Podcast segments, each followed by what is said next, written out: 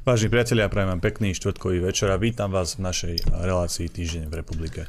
Dnes je tu so mnou ako technická podpora David Pavlik. Vážení, vítajte. Dnes ideme v takom klasickom formáte, čo sa týka dĺžky, ale vás teraz momentálne vynecháme, pretože sme to poupravili takýmto štýlom, čiže nepíšte maily ani nevolajte, možno na budúce. Je tu dnes s nami aj náš pravidelný host, europoslanec a predseda hnutia Republika, doktor Milan Uhrik. Prajem príjemný, pekný večer všetkým divákom aj všetkým poslucháčom. Na úvod by sa patrilo možno vysvetliť e, tento nezvyčajný čas. Vysielame trošku skôr, pretože sme sa prispôsobili nášmu hostovi. Mal si e, cestu na východ, e, teda si to spojil aj, s návštevou nášho štúdia. My sme teda na oplátku posunuli vysielací čas už na 7. Ja verím tomu, že to nikomu nevadí a tí vlastne, ktorí to nestiajú už takto o 7 si to úplne pokojne môžu pozrieť z archívu, takže sa vôbec e, nič nedeje a teraz sa prekrývame aj s tým e, hlavným spravodajstvom v jednotlivých médiách, ale ja si myslím, že my sme asi lepšia voľba lepší program. Dobre, skús teda povedať, Milan, že e, čo ťa priviedlo na východ. Bolo to, ne, bolo to stretnutie na Hornom Zempline, ako si už písal na svojej stránke a stretol si sa s viacerými predstaviteľmi samozprávy. O čom to bolo to stretnutie? Presne tak. Dostali sme pozvánku od starostov jednotlivých obcí. Jedná sa o 26 postihnutých obcí na Slovensku. Obcí, ktorí, ktoré nie sú postihnuté ničím iným ako neschopnosťou ministra životného prostredia Budaja, pretože mm-hmm. tieto obce majú rozbehnuté projekty, majú rozbehnuté kanalizácie, prípadne vodovody, ktoré vo svojich obciach budujú, niektoré už 20 rokov. No a prišla nová vláda, táto vláda, mm-hmm. pán Budaj sa stal ministrom nejakou historickou náhodou a začali všetko preverovať, začali sa vo všetkom vrtať, ale v takomto nekonštruktívnom slova zmysle. Keby to chcem parafrázovať, tak slova zmysle, že ak chcete, aby sa pokračovalo, tak uh, napríklad nám niečo dajte, alebo proste nejak sa zavďačte, alebo niečo podobné. Takže jednoducho snažia sa z toho niečo e, vybúchať alebo nejakým spôsobom minimálne urobiť zle starostom, ktorí sú politicky inak orientovaní, ktorí sú napríklad nezávislí alebo mhm. opoziční mm. alebo tak tak si vytipovali 26 obcí, ktorým robia proste zle. Zadržiavajú peniaze, nechcú z Envirofondu, to je fond, ktorý patrí pod ministerstvo životného prostredia, povoliť vyplatenie dodávateľov, ktorí už rozbehli tie stavby, ktorí to už všetko naštartovali, ktorí už postavili mnoho vecí, začali budovať kanalizácie, ohrozujú obecné rozpočty, pretože niektoré obce tým, že nevyplatili tým dodávateľom, tak im plynú samozrejme mhm. zmluvné pokuty, to sú veľké faktúry, 100 tisícové alebo aj niekedy miliónové, tak tieto obce, e, napríklad tá obec, kde sme boli, nebudem menovať, ale veď e, časom to bude medializované, mala, má mesačný príjem z podielových daní nejakých 2700 eur a sankcie z nezaplatených faktúr 5000 eur. Takže tá obec ide jednoducho do krachu práve kvôli tomu, že ministerstvo nechce povoliť, e, nechce, tie peniaze sú na účte, len ministerstvo nechce ich pustiť. Uh, ich pustiť, že nech sa páči, môžete zaplatiť. Takže tie peniaze, tom... prepáč, tie peniaze sú na určite obce. Ona by ich teoreticky mohla zaplatiť, len by porušila teda uh, porušila pravidlá poskytnutia dotácie. Čiže absolútne bizarná, nepochopiteľná, nelogická situácia. Budaj, minister ich niekoľkokrát odmietol prijať týchto starostov a to nie sú, že, že nejakí nímandi alebo nejakí mm-hmm. ľudia, čo si niečo vymyslia. To sú reálni starostovia s reálnymi problémami v reálnych obciach Pán minister Budaj sa ráno zobudí, umie sa vo vodičke, uh, urobí si teplú kávičku, ide na viecko, lenže tí ľudia nemôžu si urobiť ani uh, vodu, ani kávu a nemôžu ísť ani na viecko, lebo nemajú ani vodovod, ani kanalizáciu. To je taká situácia. A to sú slušní normálni Slováci, takže tak. No, súvisí to vlastne, uh, je to kanalizácia a tak ďalej a je to celkom zaujímavé, pretože pán Budaj rieši tie ekotémy, chce tú, chce tú ochranu zvyšovať a tak ďalej, ale trošku potom nerozumiem, že prečo robí obštrukcie práve pri uh, takýchto projektoch, ktoré, sú, ktoré súvisia s kanalizáciou a tu súvisí aj s nejakým určitým znečistením.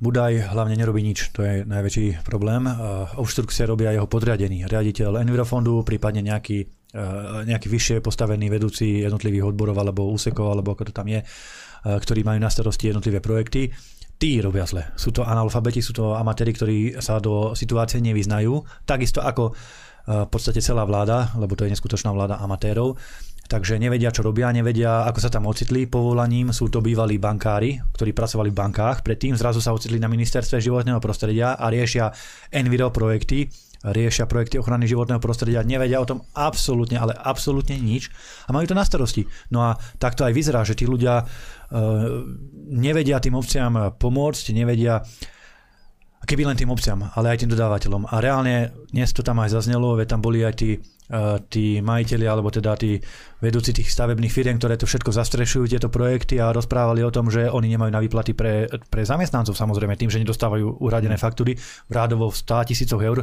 prípadne miliónoch eur. A hrozí reálne scenár Váhostav 2, tak ako za minulé vlády, čo bolo, že živnostníci drobní nedostali povyplácané za svoju prácu, tak teraz reálne hrozí to a len a len kvôli tomu, že lenivý minister Budaj nemá čas, aby si robil svoju vlastnú robotu. Namiesto toho sa tam uh, motá na ministerstve, venuje sa všetkému inému na svete, len nie tomu, čo by mal a tuto, tuto robia konferencie o zelenej energii, o znižovaní emisí a neviem o čom všetkom, ako tu budeme krásne si žiť, ale to, že tam vypúšťajú potom do rieky kanalizáciu v jednotlivých obciach, lebo to nemajú dokončené a nemajú to zaizolované a uzavreté, tak to už nevadí. To nevadí, lebo minister, pán minister nemajú čas. Takže tie príčiny v podstate môžeme vidieť v neodbornosti tých jednotlivých predstaviteľov ministerstva a v neochote asi ministra Budaja neochote a neschopnosti ministra Budaja, lebo Budaj nemá so životným prostredím v živote nič spoločné. Ocitol sa tam, ako hovorím, historickou náhodou alebo nejakým nedopatrením osudu. Po voľbách v rámci politického delenia postov v nominácii, tak mu to z ľútosti dali, lebo však e, on je nejaký disident a podobné veci, kotolník, či ak to bol domovník. Takže e, dali mu túto pozíciu, nerozumie sa do toho, v živote s tým nerobil. Smatana, ten jeho štátny tajomník Deto, to je to je groteska, na, to, je, to je normálna karikatúra na štátneho tajomníka, takže takto to tam teda funguje. Keby to bolo len o tom, že tá vláda je neschopná, ale trpia tí bežní obyčajní ľudia. Obyčajní ľudia z regiónov, ktorí cestujú 500-600 km do Bratislavy celý deň na to, že im minister konečne dal po dvoch, troch mesiacoch termín, že ich príjme a nakoniec im zabuchne dvere pred, eh, dverami, pred očami, lebo lebo oslavuje narodeniny alebo niečo podobné. Takže tedy oslavoval mm. narodeniny konkrétne, keď tam oni boli. Takže oni smutní, už naozaj sklamaní, tí starostovia zronení išli naspäť domov a čo si majú o takom človeku mysleť? Tak ja naopak som sa trepal 500 km tam k ním na, na Zemplín a teda neboli tam len starostia z toho regiónu, ale aj z okolia aby som si práve naopak vypočul tie problémy a slúbili sme im, že im pomôžeme, že Nebudeme sa my doťahovať s nejakými úradničkami tam na uh, Envirofonde o tom, či nejaký papier je alebo nie je po termíne, či je overený notársky, alebo či je to originál, alebo niečo podobné, byrokratické, či tam chýba košielka na tom dokumente, alebo čo ale budeme priamo na ministra Budeja vyviať politický tlak, lebo on má za to politickú zodpovednosť, on tam dosadil tých ľudí, ktorí sú neschopní, ktorí sa tomu nevenujú, ktorí sa, tomu, ktorí sa do toho ani nevyznajú a on má niesť politickú zodpovednosť, mm. čiže ideme do Národnej rady otvárať tieto témy a takisto upozorním samozrejme aj na úrovni Európskej únie, lebo tá tiež veľmi rada Európska únia rozpráva o všelijakých green dealoch a o tom, ako veľa mesa jeme, ale keď tu treba niečo spraviť normálne pre ľudí, aby sa mali kde umývať, tak to zrazu nie. Uh, to znamená teda, že republika si vypočula ľudí z regiónu a komunikuje s nimi. A vlastne ako sa dá týmto ľuďom pomôcť? Už si spomínal teda tie inštitúcie, že bude to prostredníctvom tlaku v rámci Národnej rady a prostredníctvom Európarlamentu. Áno, jednoznačne náš poslanec a aj predseda nášho odborného týmu pre ochranu životného prostredia a podhospodárstvo Mirosuja sa v tejto, tejto téme veľmi intenzívne angažuje, orientuje sa v tom, vyzná sa v tom, takže aj on cez výbor, lebo on je podpredseda výboru Národnej rady pre životné prostredie, bude teda apelovať aj na ministra a pokusí sa vyvolať uh, konfrontáciu. Tí hmm. starostovia sú doslova už teraz konfrontáciu, z oči v oči si vydiskutovať, že kde je teda problém, prečo uh, Envirofond, ministerstvo životného prostredia blokuje peniaze, ktoré má, ktoré sú na účtoch ktoré, za práce, ktoré boli vykonané, ktoré boli skontrolované, niekoľkokrát boli skontrolované, boli odsúhlasené, schválené, ale jednoducho nejaký úradníček si povedal, že ide nejakým starostom robiť zle, lebo, lebo mu to zapadá do nejakej jeho stratégie bývalého bankového úradníka. Takže, takže určite sa im snažíme pomôcť. Ja stále hovorím, že republika nie je strana bratislavských kaviarní, je to strana regiónov, strana, ktorá počúva ľudí v regiónoch a o tom svedčí aj tá naša práca, že naozaj chodíme za tými ľuďmi na všetkých možných frontoch či už, sú to, či už je to tá nešťastná zonácia, alebo teda tá reštrukturalizácia pozemkov, alebo teda tento konkrétny prípad, alebo protesty protivládne. Je tých, je tých tém strašne veľa a chodíme do tých regiónov, lebo je to dôležité. Nielen Bratislava, aj Slovensko. Prvá časť našej dnešnej relácie bude asi zrejme teda o tvojich zažitkoch a stretnutiach, pretože mal si tu teraz zaujímavé veci. Stretol si sa napríklad aj s veľvyslancami Indie a Číny a to je celkom také zaujímavé. My už sme sa o tom rozprávali pred reláciou, že väčšiu pozornosť majú tí veľvyslanci z Nemecka, Francúzska, Veľkej Británie, USA a tak ďalej. Do istej miery to dáva samozrejme zmysel. Nemecko je bližšie ako Čína. Na druhej strane Čína a India tiež reprezentujú obrovskú časť svetovej populácie a takisto ten vzťah s nimi môže byť zaujímavý, tá spolupráca môže byť prospešná pre obe strany. Bez toho, aby som bol fanúšik nejakého čínskeho režimu, to, to asi nie, ale tie medzinárodné vzťahy by mali byť asi konštruktívne aj z pohľadu Slovenskej republiky. Aká je teda, aké sú tie tvoje dojmy zo stretnutia mm-hmm. s tými veľvyslancami? Dvaja páni veľvyslanci, ktorí ma pozvali na stretnutie, ale e, s pánom veľvyslancom Indie sa poznám už dlhšie. Myslím si, že máme relatívne priateľský vzťah, e, skutočne taký úprimný. E, tak je to pravda.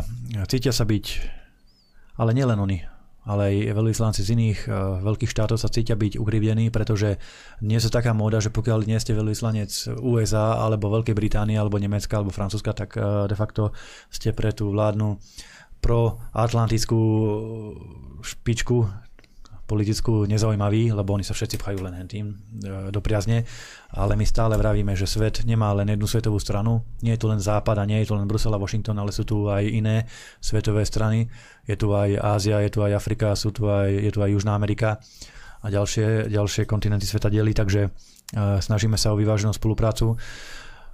No a veľmi dobre to pán, pán indický veľvyslanec Van Lal Huma povedal, že v Bratislave je 6 ambasád, ktoré reprezentujú viac ako polovicu svetovej populácie. Je to Čína, India, Malajzia, Korea, Japonsko a Vietnam. A týchto šiestich veľvyslancov všetci prakticky ignorujú, všetci ich dávajú na nejakú vedľajšiu kolaj, každého zaujímajú len túto európsky veľvyslanci v rámci Európskej únie. Takže je to skutočne trošku také neferové a nekorektné, uh, jednak z politického a protokolárneho pohľadu, ale, a čo je horšie, je to neférové a neprezieravé aj z ekonomického pohľadu, lebo ja to poviem tak, ako som to povedal aj eh, pánovi čínskemu veľvyslancovi, aj indickému, že ekonomický potenciál západu je podľa môjho názoru už značne vyčerpaný. Tam už ten rast, možno ešte nejaký bude, kým to celé neskrachuje, alebo demograficky sa to nezrúti úplne do stratená, že eh, sa z toho nestanú nejaké kalifáty. Eh, chvíľu možno, že ešte tam nejaké peniaze sa na západe točiť budú, ale z dlhodobého pohľadu oveľa perspektívnejšie trhy pre aj slovenské podniky a všeobecne rozvoj obchodu predstavujú práve rozvíjajúce sa azijské tigre, azijské krajiny, azijské štáty, kde aj slovenské firmy môžu expandovať, vyvážať tam eh, know-how, vyvážať tam technológie, jednoducho otvárať tam nejaké projekty alebo budovať tam nejaké, pomáhať tam budovať nejaké fabriky a niečo podobné.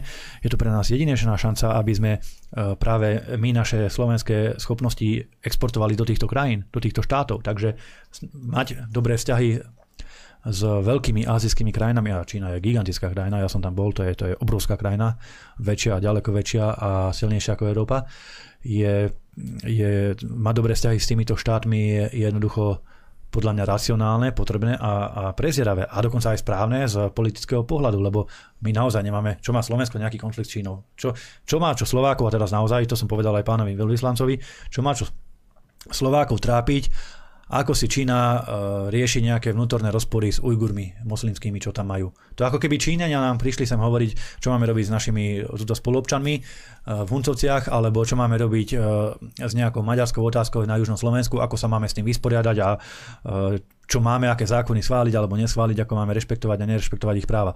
Kto to kde videl, aby my sme 10 tisíc kilometrov na opačnej strane sveta niekomu diktovali, že ako si má riešiť vnútorné problémy. To proste nám neprináleží. My máme vlastné problémy, do nich nám Číňania nehovoria, my na oplátku nebudeme hovoriť Číňanom do ich problémov. Takže takúto zahraničnú politiku ja si predstavujem a myslím si, že je to férové a spravodlivé. Keď sa bavíme o medzinárodnej spolupráci alebo tej zahraničnej politike, tak e, na tej našej slovenskej politickej scéne to je buď naozaj iba Západ, e, západné krajiny fanaticky, alebo zase na druhej strane iba Rusko a a Putin, ale naozaj tá Čína a tá India uh, sú obrovské a silné krajiny a podstate je to, dá sa povedať, z pohľadu tej zahraničnej politiky niečo ako nový svet, v podstate, že taký tak. viac menej neobjavený. Samozrejme, že nejaké tie diplomatické misie naše slovenské tam oficiálne asi fungujú, ale predsa len tá spolupráca by sa mohla rozvíjať aj hlbšie.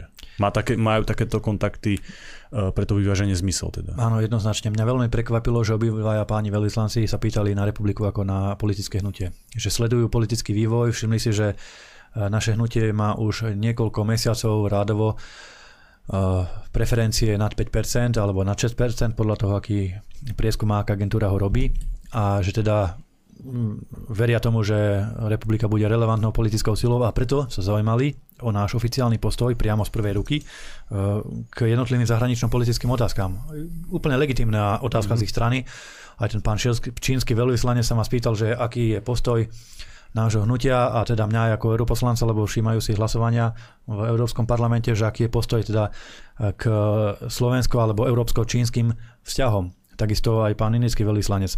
Ale takto sa to postupne, tá akceptácia nášho hnutia rozširuje aj na iné, iné mm, aby som povedal, fóra alebo iné svetové strany. Či už je to to, že to za chvíľu zverejním na Facebooku, že ma už citovali aj e, v ruskom denníku Izvestia, čo je veľmi respektovaný, relevantný ruský denník, alebo že aj postupne rozvíjame vzťahy so našimi západnými susedmi, či už sú to napríklad som nedal nedávno stretnutie s europoslancom pánom Davidom z Čiech, to je mm-hmm. zo strany pána Okamuru veľmi zaujímavý rozhovor, je to veľmi inteligentný a slušný, vzdelaný pán, takže odporúčam sledovať aj jeho facebookové príspevky. Rozprávali sme sa o tom, aká je perspektíva zjednotenia konzervatívnych síl e, v Európe, lebo to je veľmi dôležité, aby sa konečne, no konečne, snáď prvýkrát teda dali dokopy tie konzervatívne síly naozaj, ale on mal veľmi dobré postrehy, že nie je to také priamočiare a nie je to dokonca v istých situáciách ani celkom výhodné, hoci na prvý pohľad tá prvá emotívna ľudská reakcia je, však mhm. spojte sa a budete silnejší. On hovorí, že, a, a, ale pravdu mal. On hovorí, že viete, keby sa spojíme, teraz sú v Európarlamente, je tam myslím, že nejakých 7 frakcií, keby sa spojíme do jednej frakcie, tak za stolom Európskeho predsedníctva nesedia dvaja naši zástupcovia, ale už iba jeden. S rovnakým hlasom samozrejme, mm. alebo s rovnakým vplyvom. Takisto aj v delegáciách, ktoré vychádzajú do jednotlivých štátov. Napríklad aj teraz na Slovensku v Košiciach na Luníku 9 delegácia europoslancov, no, no. Nikolsonová sa tam fotila. Ach, také, takých neviem a chytá, keď to vidím, pretože tam starostom na Zemplín pozrieť kanalizáciu nepôjdu obyčajným e, slušným mm. ľuďom, ale hen takým darmožráčom, čo tam, eh, čo tam už 20-30 rokov vyžerajú bytovky, tak tým eh, o tých budú robiť celé reportáže a rozprávať. Takže strašné, strašné pokrytiectvo, strašne mi to ide na nervy, ale... Takže v podstate kvôli tej uh, europarlamentnej matematike by to v niektorých situáciách nemuselo byť výhodné. Nemuselo by to byť výhodné a hlavne by to nemuselo fungovať, pretože uh, sú dve veľké konzervatívne frakcie, jedna viac a jedna menej konzervatívna a oni sa odlišujú najmä v zahranično-politickej orientácii. Jedni majú radi Rusov a druhých nemajú radi. To je taký veľmi zjednodušený, mm. hovorím, uh, pohľad. No ale, ale najmä by to nemuselo fungovať, pretože znova a stále platí, že by prišlo k frakčnému zlušovaniu viacerých strán z jednotlivých členských štátov. Napríklad uh, z Čiech by tam boli dve strany, z Francúzska takisto dve strany, to isté mm-hmm. platí o Talianoch, by sa musela zlúčiť strana pána Salviniho so stranou pani Meloni, čiže ehm, čo sú na domácej, konkuren- na domácej politickej scéne konkurenti a tieto strany proste, nehovorím tieto dve talianské konkrétne strany samozrejme, ale myslím vo všeobecnosti.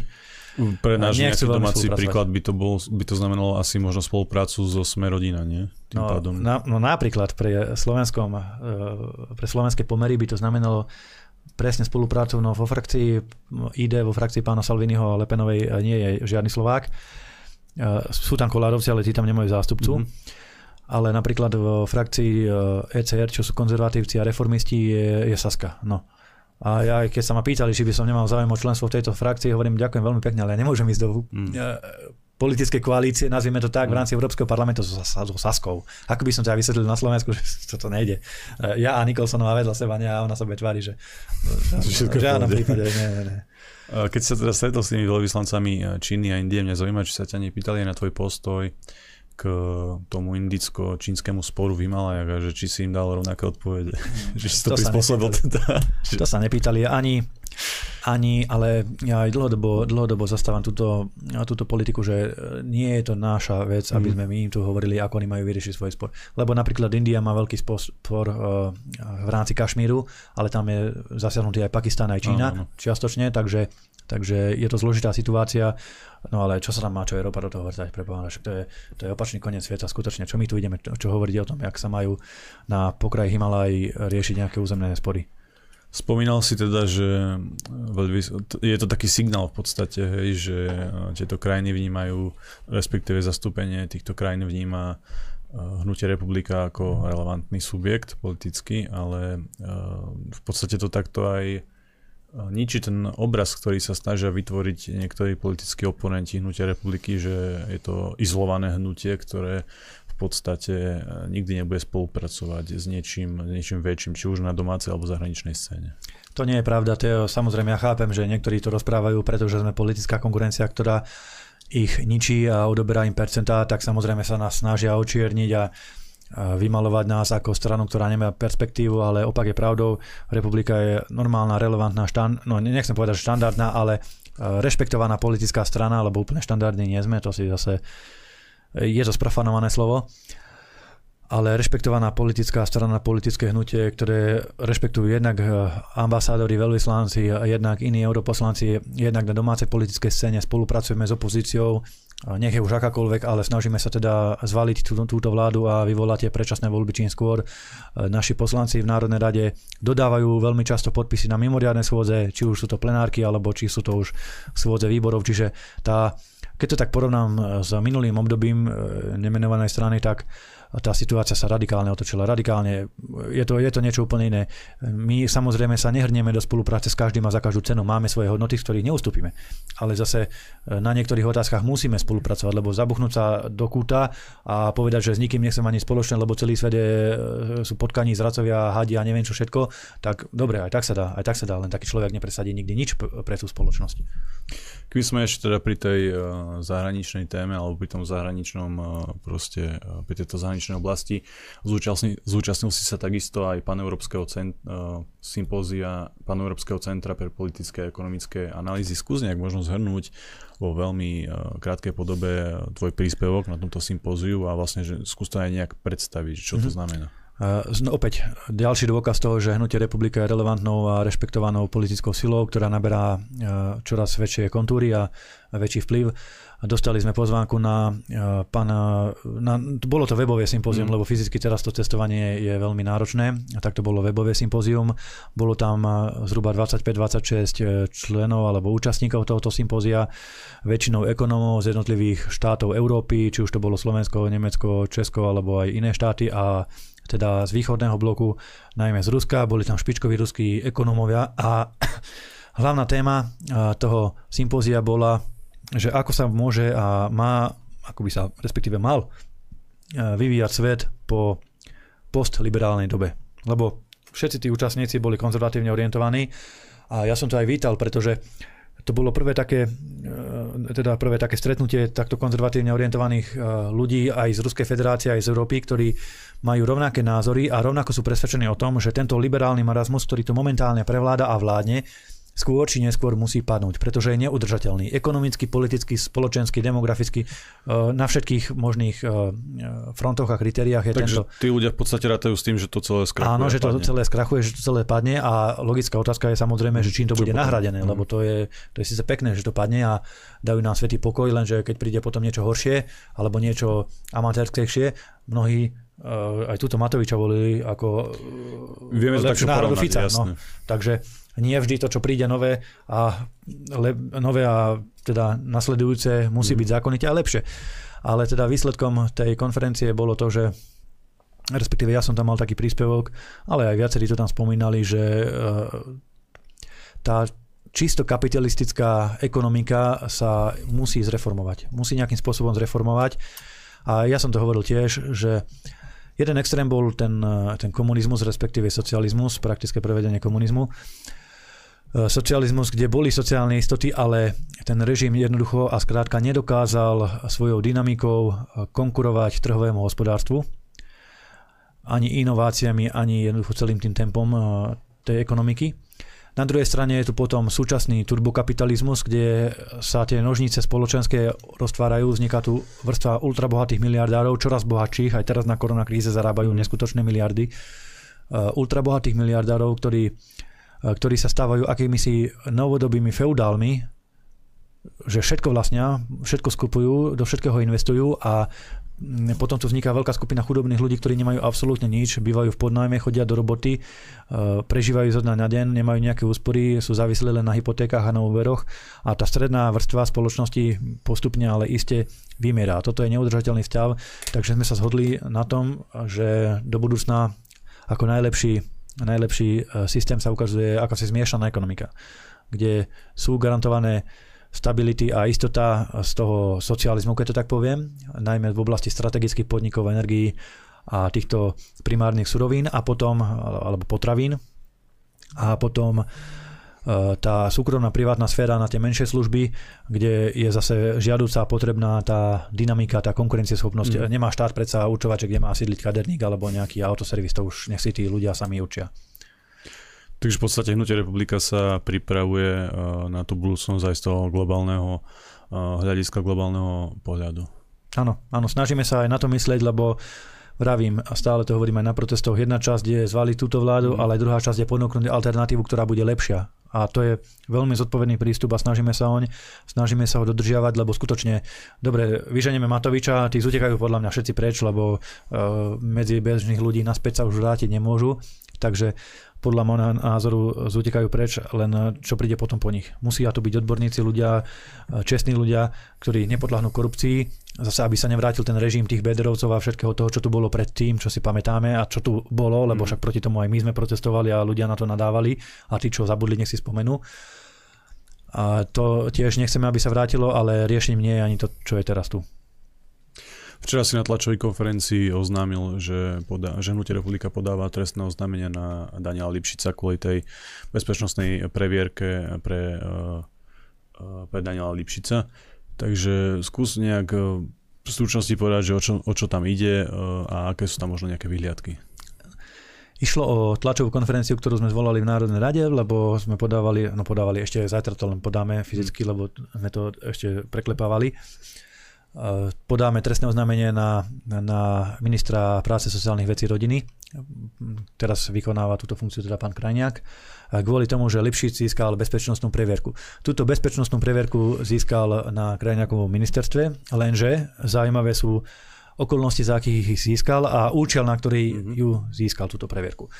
Totižto túto preverku všetci vieme, že získal na to, aby sa mohol stať špeciálnym no. prokurátorom. To bola nutná podmienka toho, aby vôbec mohol byť zvolený. Takže podľa môjho názoru Krajňák mu túto previerku vybavil a Problém je ale v tom, že podľa právnej analýzy mu ju vybavil protizákonne. To, že mu ju vybavil nemorálne, je úplne evidentné a jasné. To, je, to, to, to, to bije do očí, to nemusí byť človek ani nejaký právnik, ani genius, aby to tam ten rukopis toho klientelizmu alebo teda nejakého rodinkárstva, keď to tak nazvem, nevidel.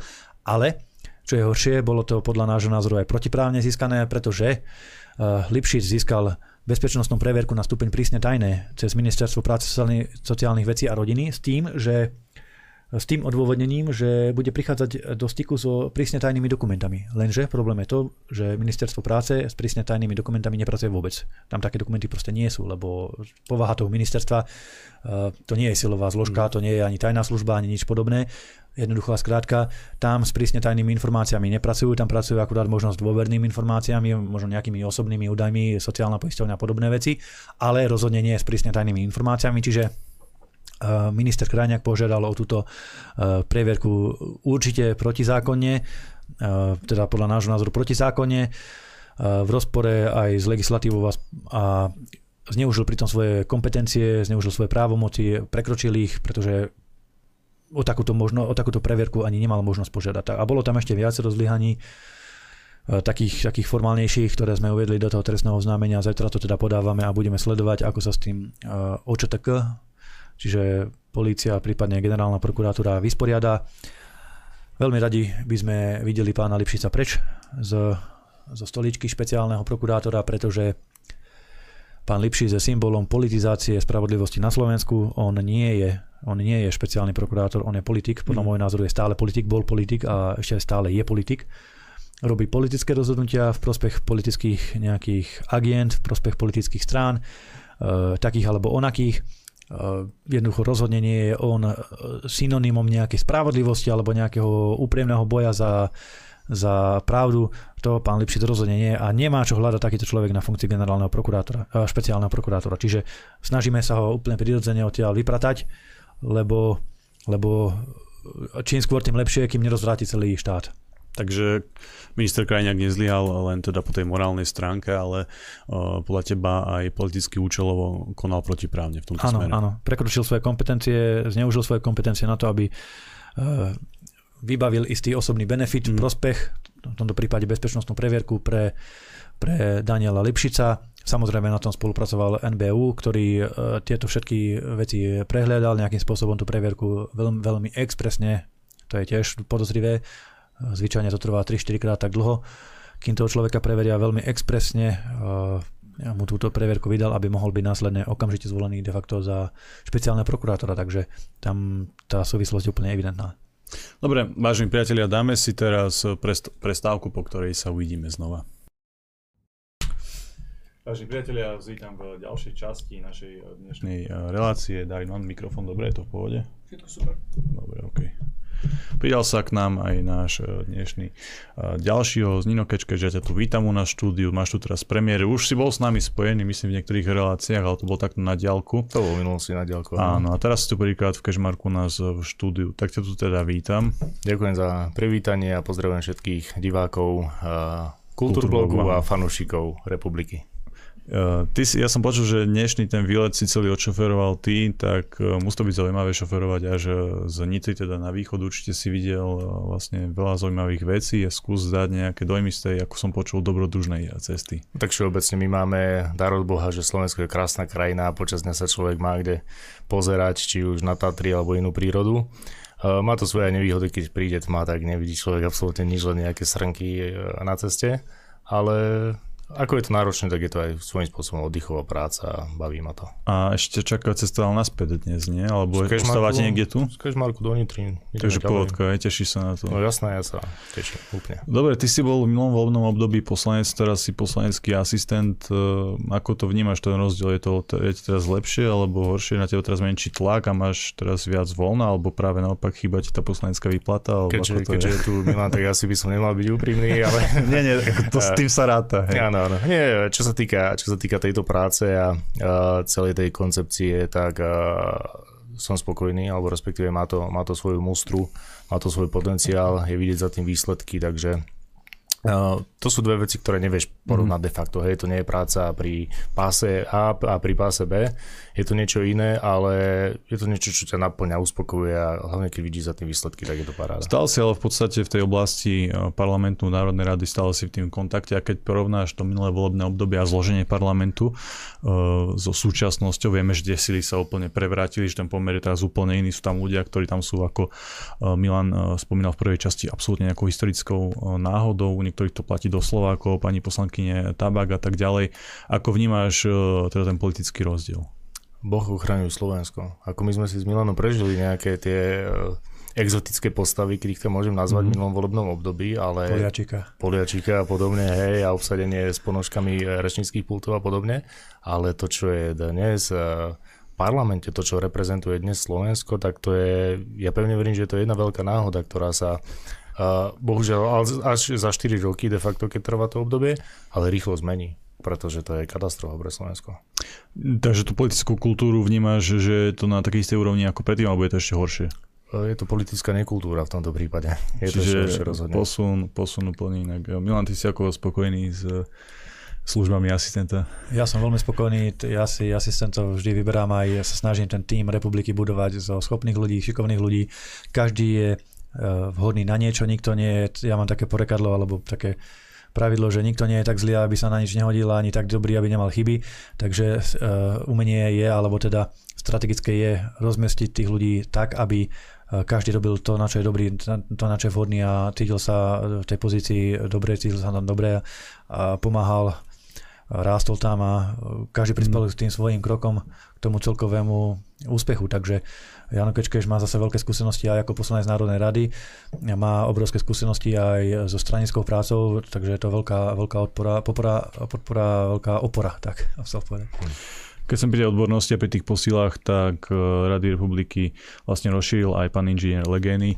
Ako vnímaš e, túto posilu? Skús ho aspoň nejak veľmi v stručnosti predstaviť predtým, ako pôjdem na tú hlavnú tému. Áno, pán inžinier Legény bol e, v minulosti človek a ešte stále je, teda je veľmi aktívny. Pôsobil vo viacerých aj medzinárodných firmách v medzinárodnom prostredí, najmä v oblasti dopravy, sieťových odvetví vie plynule po francúzsky, po nemecky, po, mm, pardon, po rusky a po anglicky, takže je to odborník na svojom mieste. De facto sleduje, aj teraz sa pohybuje, angažuje v oblasti energetiky, takže veľmi pozorne sleduje pána ministra Sulika, jeho prácu, čo robí, respektíve zase čo nerobí, lebo však teraz sa predvádza volenie mm. v Dubaji tam s térou, na výledy šli, takže v tričku Sasky tam propaguje svoju stranu, takže to, to je proste správanie, čo je absolútne neospravedlniteľné.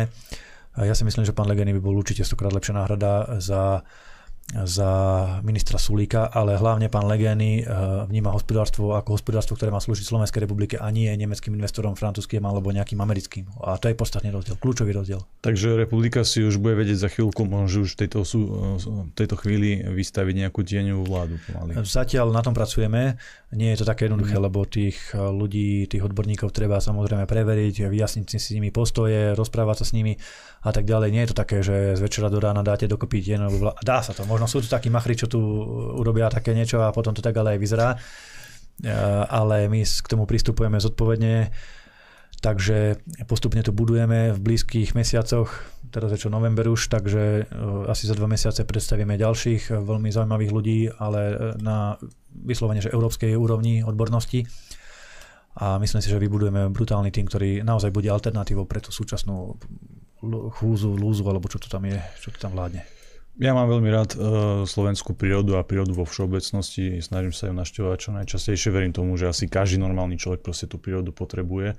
A neviem o nikom, čo by bol proste rád stále zavretý vo veľkom meste. Proste každý e, by mal mať k tej prírode pozitívny vzťah a ja som 100% za ochranu. Ale veľmi ma teraz vyrušil e, taký program európsky Fit for 55. Áno, to je Ochrana prírody super, perfektne, ale prečo by sme, prečo by sme mali prijať e, takýto, takýto pr- program alebo podobné proste opatrenia, to už mi prípada trošku úleda. V niektorých momentoch mi to aj nepripada ako ochrana prírody, ale proste niečo nereálne, niečo uletené. To je takisto ako s tými vládnymi opatreniami proti covidu. A už je to proste možno, že až heslo dnešnej doby, že o vírus tu nejde, lebo niektoré opatrenia naozaj s tým vírusom nemajú nič spoločné. Takisto mi to prípada aj s tým programom Fit for 55, neviem ani čo to znamená, ale viem, že chcú obmedziť eh, pre normálnych ľudí červené meso, čo je najlepšie meso asi podľa mňa, ale chcú nám ho zobrať, chcú nám ho zrušiť a spalovacie motory, lety a tak ďalej. Čo si o tom myslíte? Začneme možno našim novým hostom, nováčikom, nech sa teda u nás eh, vykeca. Ďakujem teda za príležitosť.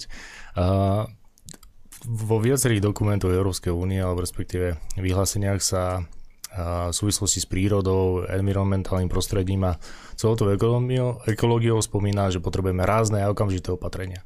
A v tomto prípade rázne a okamžité opatrenie znamená nepremyslené. Bez diskusie, bez účasti odborníkov, proste niekto si zmyslí, že od roku 2035, alebo respektíve do roku 2035 môžeme používať uh, autá, alebo respektíve automobily, ktoré jazdia na fosilné paliva, hej, čiže klasický mm. benzín, nafta, ako to, to poznáme. Normálne, uh, konec koncov sú k tomu zahrnuté aj LPG, CNG, v podstate tie alternatívne ekologické paliva. A od tohto roku tu potrebujeme mať elektromobily. Ale to sa netýka len osobných automobilov, to sa týka dodáviek, to sa týka nákladných automobilov to, že tu nebude dostupnosť dojazdu napríklad nákladných automobilov, tak to sa dotkne každého jedného obyvateľa, aj keď nejako nesleduje túto ekologickú sféru, vieš. Uh, už nejaký, nejaký produkt, nejaký tovar, nejaká potravina už nepôjde takým rýchlým štýlom v podstate do obchodu, uh, do reťazca. Už sa zase ten celý, celý mechanizmus predraží. Jednak je to veľký náklad pre výrobcov, jednak je to veľký náklad pre pre prevádzkovateľov aj teda distribučnej elektrickej siete a je, jednak je to náklad aj teda pre toho konečného spotrebiteľa, lebo niekto to zaplatiť musí. Tým pádom sa týmto programom navýšia vlastne náklady asi, asi v každej mysliteľnej sfére, pretože už tá doprava vlastne zasahuje do všetkého. Už to nie je ako niekedy, že je nejaká maličká dielnička v horách, proste, ktorá funguje nezávisle na celosvete. Už nežijeme dobu teda tých mestských cechov, už je ten priemysel trošku inak nastavený. A takýto program, ktorý tu je oficiálne teda v mene ochrany e, planéty a boja proti klimatickým zmenám, asi dosť znepríjemní život, ale iba tým asi najobyčajnejším ľuďom, pretože tá elita e, to 1%, ako sa hovorí, oni asi zrejme sa budú vedieť prispôsobiť a s týmto problém mať nebudú. No takto, v prvom rade ja doplním Jana Kečkeša trošku, podľa mňa sa tej únii úplne zbláznili, lebo ako si správne postrehol, ako aj Janko naznačil, tie ochrana prírody, asi, asi nikto príčetný nechce, aby tá príroda bola špinavá, aby sme tu žili ako na smetisku, zanechali deťom všetko zničené, to v žiadnom prípade. Lenže robiť ochranu prírody sa dá aj inteligentne, racionálne a dá sa to aj hurá systémom malých detí, ako je Greta Thunberg, mm-hmm. ktorá pri všetkej úste možno to myslí dobre, ja ju nejdem teraz zhodnotiť, ale evidentne o fungovaní sveta, o tých prepojeniach, o tej kauzalite, o tých následkoch, čo tie jednotlivé opatrenia privezú, nevie nič, absolútne nič, lebo tak to potom aj vyzerá. Takže páni v Bruseli sa rozhodli, že napríklad, ako si spomínal, to červené meso, to je ale v inom programe, to je zase program polnohospodársky, z farmy na vidličku sa volá, lebo, tam... lebo si mysleli, že uh, treba skrátiť dodávateľské reťazce, aby ľudia jedli regionálne potraviny, všetko v poriadku, pekne to vyznie a aj dobre to opísali, lenže potom prídu tie praktické návrhy, že ako to spraviť a ideme už to začalo. Kravy produkujú veľa bioplynov a sú záťažou pre ovzdušie a pre, pre teda e, ozonovú alebo ako celkovo tú, no tú emisnú. Ja s tým súhlasím, oni sú a preto teda apelujem na to, aby ich ľudia jedli čo najviac. Proste, Áno, čo aby najviac, sa ich snažili všetky zjesť. Nie? To je absolútne logické. Dá sa na to tak pozerať samozrejme. Hm. No, lenže prišli s tým, že teda kravy a dobytok sú neekologické a teda ľudia by sa mali preorientovať a zmeniť svoje stravovacie návyky a viac sa sústrediť na rastlinnú potravu mm. a meso nahradiť e, mikrobami, riasami, červíkmi a chrobákmi.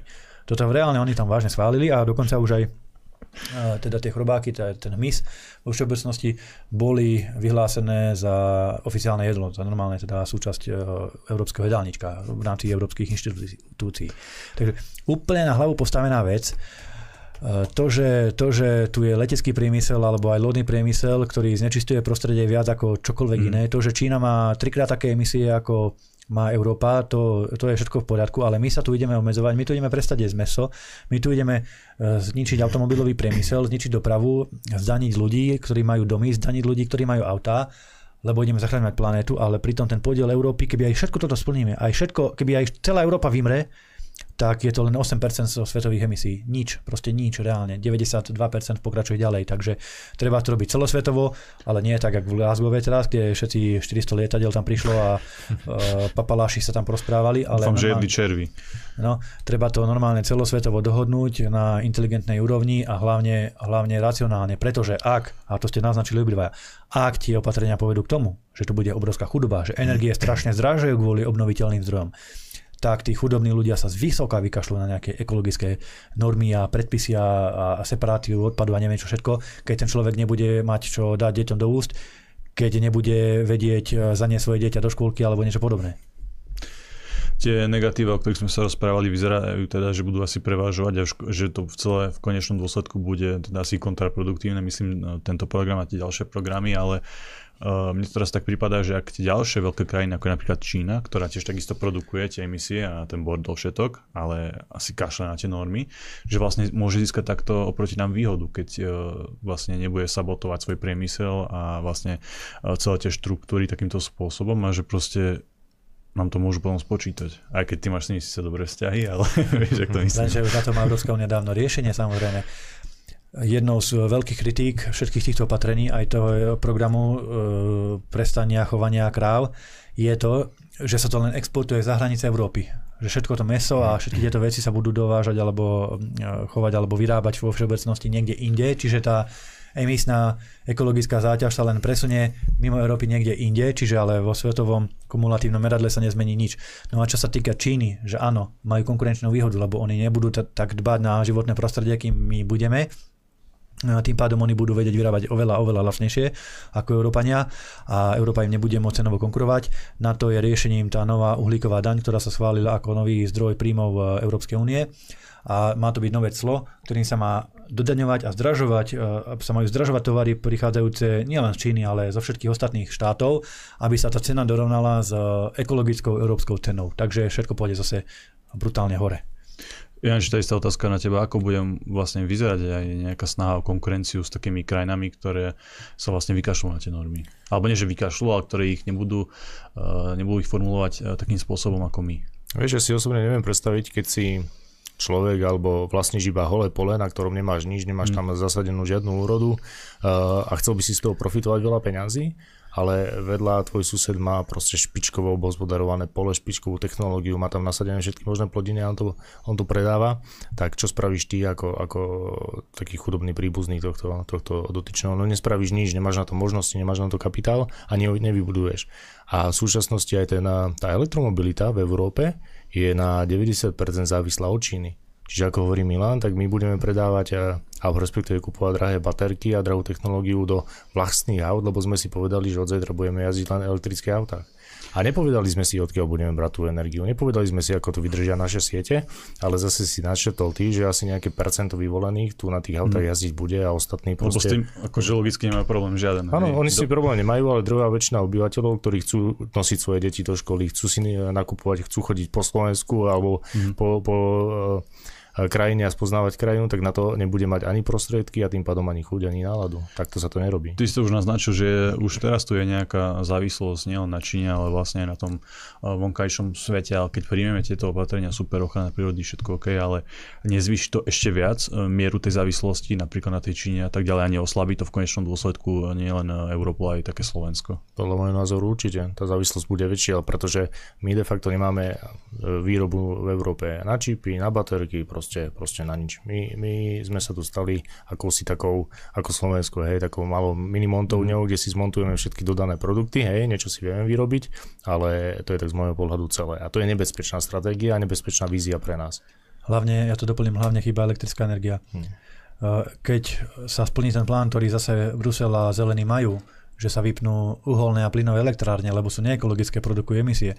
Vypnú sa jadrové elektrárne, lebo sú rozba pre bezpečnosť po Fukushime, tak nám zostanú veterné a solárne, lebo, a ešte vodné, lebo iné v podstate neexistujú, keď nepočítam geotermálne, ktoré sú mikroskopickou zložkou tak nám zostanú tri zdroje obnoviteľnej energie de facto a to, to zďaleka nestačí. To zďaleka nestačí. To každý energetik vyštudovaný povie, že spoliehať sa na obnoviteľné zdroje energie je síce pekné, ale vždy musí byť nejaká tá primárna rezerva to znamená nejaká tá jadrovka mm. v zálohe, ktorá naštartuje a respektíve je naštartovaná po celý čas v prípade, keď prestane fúkať alebo prestane svietiť slnko. Takže keď sa majú všetky auta nahradiť elektromobilmi, tak súčasné, súčasné elektrárne na to nestačia. Nestačia kapacitne. A ja len doplním, ak môžem. Áno, jasné. V súčasnosti tu funguje najvyššia norma pre automobily, pre emisné normy Euro 6. Hej, tam má určité limity, zhruba je tam počítané, že jedno vozidlo môže mať spotrebu, tak ľudovo povedané, zhruba 4 litre nafty alebo benzínu na 100 km. Tá nová norma 7, ktorá ničí v podstate spalovacie konvenčné motory, hovorí, že táto spotreba môže byť na úrovni 1,2 litra. A aj s sme sa zúčastnili stretnutia odborníkov na Slovensku zo ZAPky, ktorí hovoria, že to v podstate ten okamžitý prerod, že keby zoberieme všetky automobily v Európe, všetky, čiže aj Euro 3, mm. staré oktávie, dymiace a podobné, to poznáme cesty, sám takú jednu mám. A prejdeme zhruba e, na tú najprísnejšiu normu v súčasnosti, tak e, nám to ušetrí len 2% emisí z automobilového priemyslu, alebo respektíve z tej automobilovej dopravy, čiže to sú riešenia, ktoré nemajú tú efektivitu, ktorú chceme alebo ktorú niekto prezentuje, že chce. Akurát znepríjemňa život. Nehovoriac o tom, áno, áno. nehovoriac o tom, že sú technologicky takmer nerealizovateľné, lebo ono sa to ľahko nakreslili v Bruseli, že stiahnete spotrebu spalovacieho motoru na koľko 1,2 litra na 100 km, mm. keď vám inžinieri eh, v najväčších automobilkách povedia, že ale chlapi to sa nedá spraviť, proste taký motor sa nedá vyrobiť, to, to je fyzicky nemožné, to ako keby ste spravili perpetuum mobile a nehovoriac o druhom argumente, že jedna zápcha niekde pri Senci, kde je blbo organizovaná doprava a tam stojí 10 km kolóna pol hodinu alebo aj, aj 3 hodiny niekedy, spraví oveľa viac emisí, ako sa ušetrí práve týmto prechodom na novú. Že keď to spočítate, mm. tak oveľa viac uh, by sa ušetrilo na emisiách, keby sa splínili, uh, spojaznila tá doprava, keby bola plynulejšia, ako práve týmito už fakt na hranu, na hranu noža tlačenými technologickými riešeniami, čo ničia motory uh, a sú prakticky nerealizovateľné. Potom tie automobilky samozrejme musia podvázať, aby to dosiahli, lebo však to sa nedá spraviť na taký motor. Ty si písal na Facebooku teda, že naši južní susedia tieto uletené plány odmietli, že Maďarsko proste nebude realizovať tieto rôzne uh, ekoteroristické opatrenia. Aký, ako si to oni vlastne odôvodnili a či by sa dalo o podobnom kroku uvažovať aj z pohľadu Slovenskej republiky. Maďari odmetli ten program Fit for, for 55, Fit for 55 po slovensky. To je program teda ten eh, zameraný na znižovanie emisí do roku 2030 o 55%. Označili ho ako za nerealizovateľný, nebudú si ničiť kvôli nemu ekonomiku, pretože v rámci toho programu e, sa majú zavádzať nové zdroje príjmov a má tam byť zavedená, to stále iba návrh, o tom sa rokuje teda, majú tam byť zavedené nové dane klimatické danie za domy, to znamená majiteľia domov, ktorí nebývajú v panelákoch a v stanoch, budú musieť platiť e, klimatickú daň za to, že majú dom a žijú v luxuse. A pritom podľa môjho názoru mať dom niekde tuto, alebo to nie je luxus, to je proste normálny štandard, aj naši predkovia mm. žili v domoch a bolo dobre. Čiže klimatická daň za domy a klimatická daň za vozidla. Takže budeme chodiť všetci na tých uh, starých rušňoch, alebo neviem presne ako. Počkaj, ale čo, čo vlastne vyrieši klimatická daň uh, s domom? Akože to má nejak ľudí uh, motivovať, aby, aby nekupovali aby domy? Žili aby úspornejšie, aby, neviem, presne, domoch, čo si od toho, alebo... neviem presne, čo si od toho vrchnosti v Bruseli slubuje, ale predpokladám, že to má ono všeobecne sa hovorí, že cieľ týchto opatrení je naučiť žiť ľudí skromnejšie. A preto aj to zdražovanie napríklad energií teraz je do veľkej miery umelé. To si povedzme úplne na rovinu. To, že rozhadali vzťahy s Ruskou federáciou a mm. teraz Európa nemá zakontraktovaný dostatok plynu a Slovensko ho má len do konca februára v prípade tuhej zimy, to povedal sám Sulík, je jedna vec, jedna zložka energie, tej ceny energie, ale druhá veľká zložka sú tie emisné nezmyselné povolenky, ktoré Európska únia zavedla, ktoré sa obchodujú, ktorých cena za dva roky stúpla 5 násobne, lebo sa začalo s nimi na burzách šeftovať, rýchlo sa skúpili, dali ich na trh, rýchlo ich špekulanti pokúpili a potom za draho predávali, ako keď niekto vykúpi e, lístky na koncert a potom e, ich ponúka na bazoši alebo niekde za trojnásobnú cenu. Čiže presne toto isté sa stalo aj s tými emisnými povolenkami. A elektrárne všeobecne, e, ktoré produkujú najviac emisí a potrebujú najviac tých emisných povoleniek, ich teraz musia kupovať za drahé, drahé e, ceny a preto ide energia hore, preto ide za cena hore. A toto je to, čo je neudržateľné do budúcna to zdražovanie je do veľkej miery účelové a umelé a cieľom tohto zdražovania je podľa Európskej únie naučiť ľudí žiť skromnejšie, preorientovať sa na úspornejšie domy, na úspornejšie vozidlá, na úspornejší životný štýl, na menej mesa, lebo, lebo treba červíkov. Takže proste naučiť tým, že oni de facto si predstavujú, že tým, že všetko zdražejú, tak naučia ľudí skromnosti ako asketských mníchov nejakých. Takže asi toto je taký podľa mňa ich e, zámer ako ochrániť planétu, lenže nemyslím si, že to teda povedie k šťastnému koncu. Mm, ja si o sebe napríklad nemyslím, že by som uh, žil nejak márnivo a takisto si nemyslím, že jedenie normálneho mesa je prejav nejakej neskromnosti alebo, alebo marnivosti. Takže je to taká možno zvláštna výchova, ale stále mi uniká, že prečo by tí ľudia mali byť uh, viac skromní, keď možno ani tí, tí najväčšie špičky, tí europoslanci, tí komisári a tak ďalej, vidíme teraz, ty si to už spomenul, čím, na akých dopravných prostriedkoch prišli na ten summit, práve, že oni by asi mali začať aj s príkladom, nie? tak mi to prípada, že to by možno bolo aj také autentickejšie. Človek sa krúti hlavou, keď eh, sú rôzne generácie na Slovensku, ktoré žijú v jednom dome, žijú tam už desiatky rokov, vlastne aj jedno auto, ktoré neodmieniajú, pretože na to nemajú, na to nemajú ani chuť, pretože to auto slúži, vyrobené v 90 rokoch, slúži dodnes ako hmm. bez problémov. A potom tu máme predstaviteľov, ktorí hovoria o razantných zmenách okamžitých, lebo tu budeme mať o 2 stupne teplejšiu planétu, čo je tiež iba nejaký predpoklad ktorí prídu hmm. sami solo na lietadle, odprezentujú sa zase na tom lietadle, idú niekde ďalej. Tak to sú také paradoxy doby dneska, je, že niekto, že ozaj to uh, vodu káže a víno pije v tomto prípade. To, je to sme možno videli no. aj e, v prípade pána Jačušku, nie? Ja som si na spomenul, že vlastne on nás tu poučuje o opatreniach, o semaforoch, o rúškach proste a tak ďalej, že tá choroba e, je nebezpečná, že tomu šíreniu musíme zabrániť a pritom sám tieto opatrenia všetky veselo e, porušoval, dostal za to aj pokutu, takže má to aj potvrdené. Proste takému človeku už asi nebudem veriť, že to myslí vážne. Jasné, to sú všetko pokrytí. Celá vláda je pokrytecká, veď to snáď už každý vidí. A kto sa nevidí, tak ten sa len uh, sám seba klame aby mal nejaké možno, že vnútorné šťastie, ale to, to naozaj už musia aj takí najväčší fanúšikovia vlády uznávať, že to, takýchto pokrycov a amatérov sme tu ešte nemali. Dobre, náš čas e, sme už naplnili a vám veľmi pekne ďakujem za vašu pozornosť a za vašu podporu. Dnes tu so mnou bol ako technická podpora David Pavlík. Ďakujem, že ste tu boli s nami, som rád, že všetko fungovalo, majte sa pekne. Dnes tu s nami bol uh, ako špeciálny host Jan Kečkeš. Ďakujem všetkým a prajem pekný večer aj náš pravidelný host, europoslanec a predseda hnutia Republika Milan Uhrik. Takisto ďakujem a prajem dobrú noc. Vážení priatelia, cvičte, športujte, vzdelávajte sa, vždy si overujte informácie, vždy myslíte samostatne a kriticky. Jedzte červené meso, jedzte ešte, kým je dovolené, kým nebudete musieť jesť nejaké chrobaky, likožrutov a tak ďalej. Snažte sa tie krávy eliminovať. Keby zajtra nebol piatok, tiež by som si dal dvojitý hamburger, dám si ho teda v sobotu. Vážení priatelia, prajem vám dobrú noc.